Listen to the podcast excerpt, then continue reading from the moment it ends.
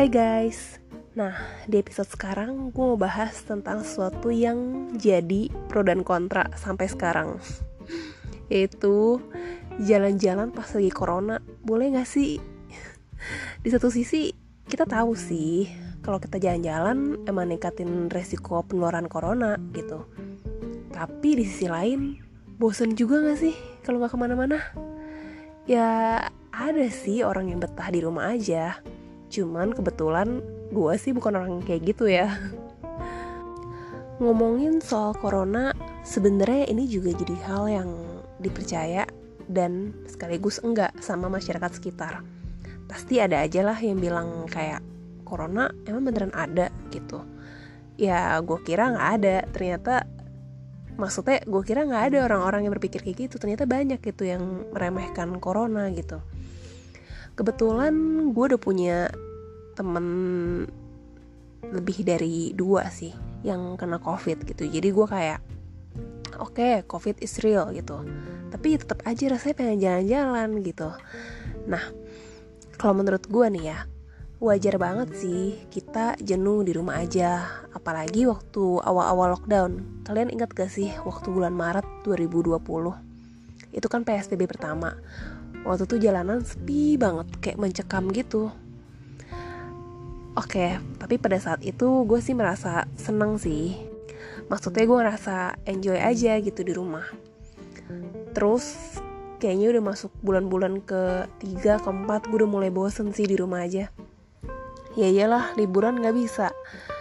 Ngobrol sama temen-temen, ya bedalah rasanya tatap muka sama video call, ya kan?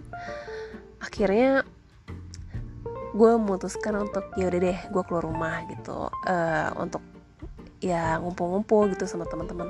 Kalau nggak salah itu bulan Agustus gue udah mulai nongkrong di kafe bareng teman-teman. Terus waktu itu ber-8 lagi. Nekat juga sih waktu itu. Cuman kita tetap pakai masker sih. Paling pas makan doang lepas masker gitu. Nah, ada yang bilang better bener-bener di rumah aja gitu. Jadi kalau misalnya pesan makanan, ya udah GoFood aja, kita di rumah makannya. Jadi nggak ada risiko penularan di luar gitu. Tapi ya beda nggak sih rasanya? Ya jadi gue paham banget sih kenapa pro dan kontra. Karena ya jujur gue kalau ke tempat rame nih ya di luar, gue juga mikir-mikir sih kayak, aduh ini rame banget nih. Kalau misalnya gue duduk pas gue lagi makan, sebelah gue juga lagi makan, iya dijarakin sih memang. Cuman kan kita nggak tahu nih ya, misalnya sebelah kita lagi makan terus mereka bersihin hasim gitu.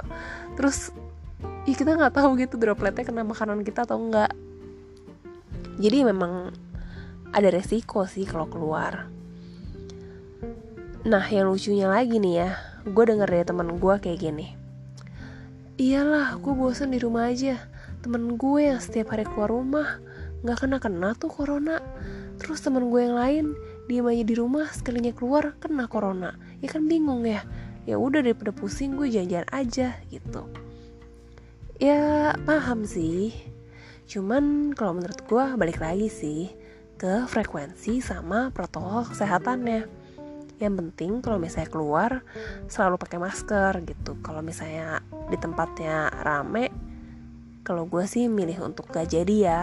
Jadi paling dibungkus aja. Misalnya nih lu udah pergi sama teman-teman lu, terus ternyata tempatnya rame gitu.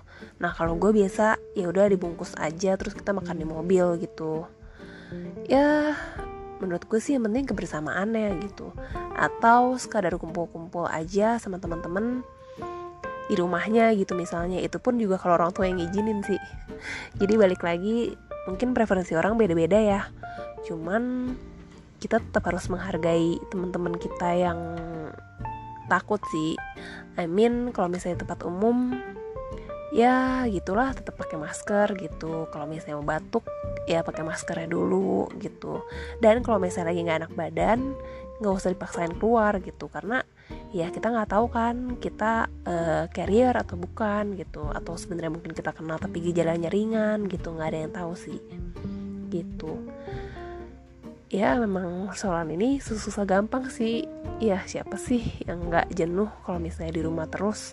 Ini udah 2021, belum tentu tahun ini corona hilang. apalagi ditambah mutasi virus corona itu kan. Jadi ya udahlah, kalau menurut gue kita emang harus hidup berdampingan sih sama corona. Balik lagi dari kitanya aja yang selalu harus berjaga-jaga. Yang penting kalau pulang, gue sih biasanya selalu mandi keramas sih.